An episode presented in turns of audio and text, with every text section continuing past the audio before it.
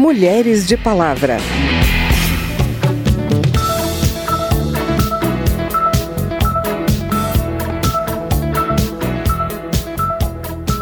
Há um aumento muito grande da obesidade, um aumento muito grande da hipertensão e um aumento muito grande do diabetes. E isso está acontecendo nas mulheres jovens, faz com que essas mulheres estão tendo mais, muito mais chances de ter um infarto mais jovem. Mas eu vou sair do sério,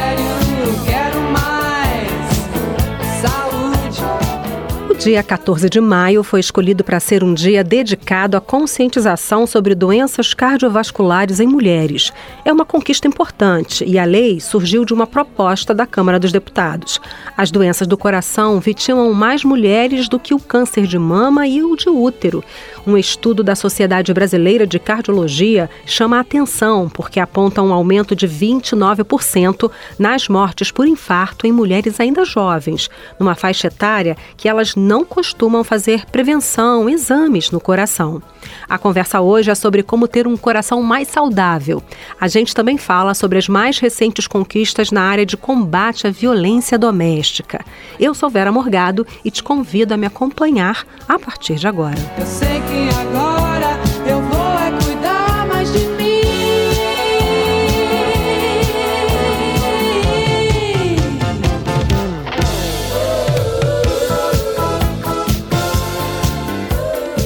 Segundo a Organização Mundial de Saúde, as cardiopatias respondem por um terço das mortes de mulheres no mundo todo. E aqui no Brasil, a SBC, Sociedade Brasileira de Cardiologia, aponta que vem aumentando as mortes por infarto do miocárdio nas mulheres entre 30 e 39 anos.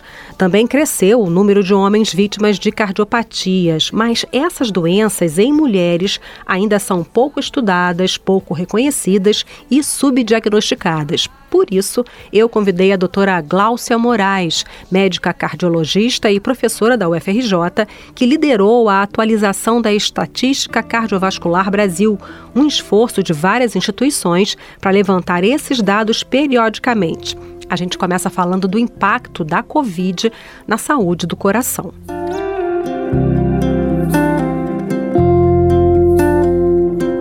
Doutora Glaucia, por que, que esses infartos estão aumentando nas mulheres mais jovens? E isso já vinha acontecendo antes da pandemia, esses dados identificados pela Sociedade Brasileira de Cardiologia, né? Nós tivemos casos recentes, mas isso já vem acontecendo antes. E fora do Brasil também, nos Estados Unidos, eles já observaram, como nós aqui, que as mulheres mais jovens estão morrendo de uma forma que não se esperava. É claro que na Covid isso piorou porque muitas abandonaram o seu tratamento e deixaram de se cuidar. Existe alguma comprovação de que a Covid pode deixar sequelas como problemas no coração nessas mulheres jovens, doutora? Nós hoje estamos estudando uma coisa chamada long Covid e ele pode deixar sequelas não só nas mulheres quanto nos homens. E eles deixam uma coisa chamada miocardite, que é uma inflamação do coração. E isso faz com que muitas mulheres depois, nós temos casos agora, de homens e mulheres, né? Mas que o coração cresce e muitas vezes ele regride ao longo do tempo. Então, além disso, tem muita trombose que é muito comum relacionada à Covid. Então, trombose periférica, dizeia periférica. Isso tanto em homens quanto mulheres. Voltando para a questão, então, das mulheres que estão infartando de, ainda em idade jovem, o que, que aumenta a chance de ter um problema nas mulheres dessa idade? há um aumento muito grande da obesidade, um aumento muito grande da hipertensão e um aumento muito grande do diabetes. E isso está acontecendo nas mulheres jovens. E isso faz com que, somado ao estresse do dia a dia, você sabe que alguns fatores de risco são mais prevalentes na mulher, como ansiedade e depressão, então o estresse ele atua muito mais na mulher para o infarto. Tudo isso junto faz com que essas mulheres estão tendo mais, muito mais chances de ter um infarto mais jovem. Se é uma tendência que vem aumentando nas mulheres, seria necessário desenvolver diretrizes médicas específicas de acordo com o sexo? Nós trabalhamos juntos para fazer um, um guia, né, uma atualização de prevenção cardiovascular. Em geral, na sociedade, publicamos em 2019. Mas o que, que nós vimos? Que quase não tinha nada sobre mulheres, porque mulheres elas participam menos dos ensaios clínicos, têm menos estatística de mulheres. Então, o que, que nós estamos fazendo? Nós vamos lançar no Congresso Mundial de Cardiologia um, um guia para prevenção da doença cardiovascular nas mulheres, contemplando tudo isso não só a questão da obesidade, do diabetes, da hipertensão, mas também as questões relacionadas ao sexo, como, por exemplo, a questão da, da, da, mulher ser mais ansiosa, mais depressiva, e as questões relacionadas à gravidez. Eu não sei se você sabe, mas a gravidez é uma janela de oportunidade para que nós saibamos o que vai acontecer nessa mulher um pouco mais para frente. Então, as mulheres que têm hipertensão na gravidez, que têm alteração como diabetes na gravidez, que engordam muito, têm uma chance muito maior de ter infarto, de ter AVC, de ter insuficiência cardíaca, e isso tudo vai levar a problema no futuro. Então, a gravidez é uma janela de oportunidade também para nós sabermos o que vai acontecer com essas mulheres no futuro. Doutora, como é que deve ser então a prevenção? a gente tem que ter um peso adequado, nós temos que nos alimentar de forma balanceada, nós temos que praticar exercício físico, nós temos que procurar um médico para que ele nos avalie se tivermos alguma alteração é, de colesterol, alguma alteração de açúcar, a gente precisa fazer com que essas alterações sejam corrigidas antes que elas se tornem de fato uma doença. E no caso das mulheres em particular, a pressão alta, ela deve ser, a, a, pressão, a aferição da pressão deve ser feita com frequência, porque é o fator mais comum nas mulheres para causar infarto. Agora, doutora, vamos falar de sintoma. No momento de pandemia, em que a saúde mental foi tão abalada, os sintomas de infarto podem ser confundidos com de uma crise de pânico, por exemplo, quando as pessoas relatam sensação de dor no peito, aperto, sudorese além da pandemia ter feito isso, em geral isso acontece muito com as mulheres. Por quê? Quando você chegar, sendo jovem, uma mulher no pronto-socorro, a ideia é sempre que essa mulher não tem doença coronariana, não tem doença obstrutiva, e sim que ela tem uma síndrome do pânico.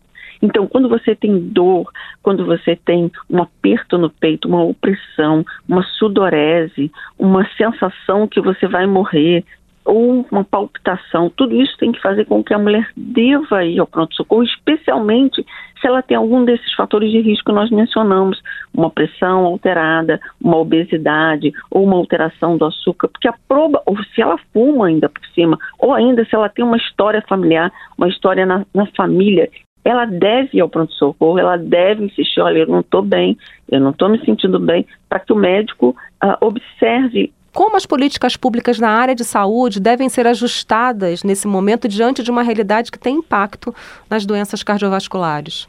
Vera, a gente lutou muito por esse Dia Nacional de Conscientização. Isso foi um projeto que eu fiz com o atual ministro, na verdade, que antigamente era o presidente da sociedade, é, Dr. Marcelo Queiroga, foi encampado pela Mariana Carvalho, que é uma deputada, e foi levada então a percorrer toda a, tramitação e assinado pelo presidente da República. E o nosso objetivo naquela época era chamar a atenção que a mulher ela tem um contínuo de tratamento. A gente não falou das crianças, né? Mas as crianças morrem, principalmente as mulheres mais do que os homens, de má formação do aparelho circulatório quando elas são novinhas. Então elas nascem com defeito do coração e morrem. Então eu tenho que abordar as crianças nessa fase. As adolescentes começam a morrer mais de, de AVC, como a gente comentou, de derrame hemorrágico. Então, eu preciso fazer políticas públicas para prevenir essas questões nas adolescentes. Depois, elas engravidam muito jovens e não têm atenção para a gravidez, e é uma gravidez sem acompanhamento, muitas vezes com é, hipertensão arterial, com obesidade, e essas mulheres no futuro terão doença. Então, passando da gravidez a mulher na idade fértil, ela também tem todas essas características, e aí se somam o estresse, se soma uh, o cigarro, o tabagismo, eu tenho que ter políticas para essa fase da mulher. Depois a gente tem as mulheres, por exemplo, que entram na menopausa, que aquela perda do hormônio faz com que eu tenha uma mulher igual a um homem. Então eu tenho que prevenir todas as doenças cardiovasculares que eu previno no homem, e nas mulheres. E até essa fase, a parceria com os ginecologistas e obstetras é muito importante para que eles, porque as mulheres procuram o ginecologista e obstetra durante essa fase da vida, e eles têm que vender a ideia de prevenção da doença cardiovascular.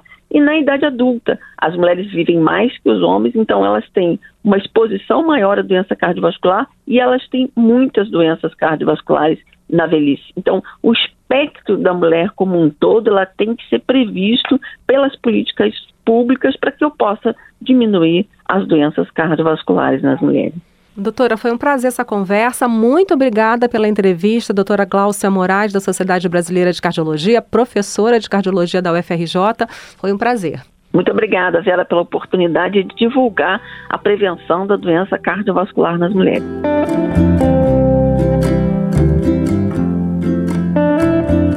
Agora vamos ficar em dia sobre as propostas de combate à violência contra a mulher.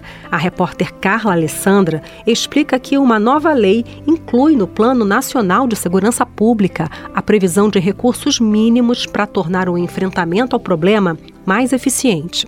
Já está em vigor a lei que prevê o Plano Nacional de Prevenção e Enfrentamento à Violência contra a Mulher. As ações do novo plano estarão entre as medidas previstas na Política Nacional de Segurança Pública e Defesa Social. A relatora do projeto, deputada Tabata Amaral, do PSB de São Paulo, defendeu um percentual mínimo de 5% do Fundo de Segurança como forma de garantir a aplicação das leis Maria da Penha e do feminicídio, que não são mais eficazes por falta de recursos públicos. Estou falando de 30 milhões de brasileiras que relatam ter sofrido algum tipo de violência ou agressão. Nós mulheres não podemos aceitar menos do que isso quando estamos falando do direito à vida. Precisamos de mais recursos para políticas públicas de prevenção, de acolhimento, de segurança para as mulheres, como casas de abrigo, casas da mulher brasileira, medidas protetivas, Guardiãs Maria da Penha, entre tantas outras iniciativas muito importantes.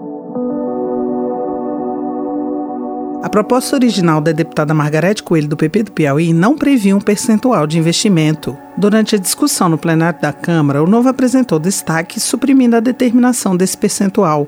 Segundo o deputado Paulo Ganimi, o partido é favorável à desvinculação do orçamento, dando mais liberdade para que os gestores possam atender às necessidades do país. Entendemos que o orçamento deve ser definido de acordo com as políticas públicas e não com uma definição prévia desse percentual talvez seja até baixo. Pode ser que seja baixo, pequeno, perto do que deveria ser. Mas pode ser que em algum momento seja também elevado. A gente entende que isso deve ser definido regularmente, pontualmente, de acordo com as necessidades momentâneas. Isso vale para esse tema e vale para qualquer outro tema. O Fundo Nacional de Segurança Pública foi criado em 2018 e tem um orçamento previsto para este ano de 1 bilhão e 970 milhões de reais. Da Rádio Câmara de Brasília, Carla Alessandra. A gente lembra também que já é lei a exigência do registro imediato em banco de dados mantido pelo Conselho Nacional de Justiça das medidas protetivas decretadas por juízes a favor de mulheres vítimas de violência. São medidas como o afastamento do agressor do lar ou do local de convivência e a suspensão da posse de armas. A ideia é possibilitar o acompanhamento pela Justiça dessas medidas decretadas e torná-las mais efetivas. A deputada Grace Grace Elias, do Avante de Minas Gerais, que foi relatora da matéria, ressaltou que a medida melhora as regras para a proteção às mulheres vítimas de violência. Tem como foco o melhor atendimento à vítima de violência e o fácil acesso das informações relativas à concessão das medidas protetivas para o sistema de proteção e garantia à vítima. Tal medida, extremamente meritória, busca superar as dificuldades enfrentadas pelas vítimas no acionamento do sistema de segurança e assistência. Eu sei que agora eu vou é cuidar mais de mim.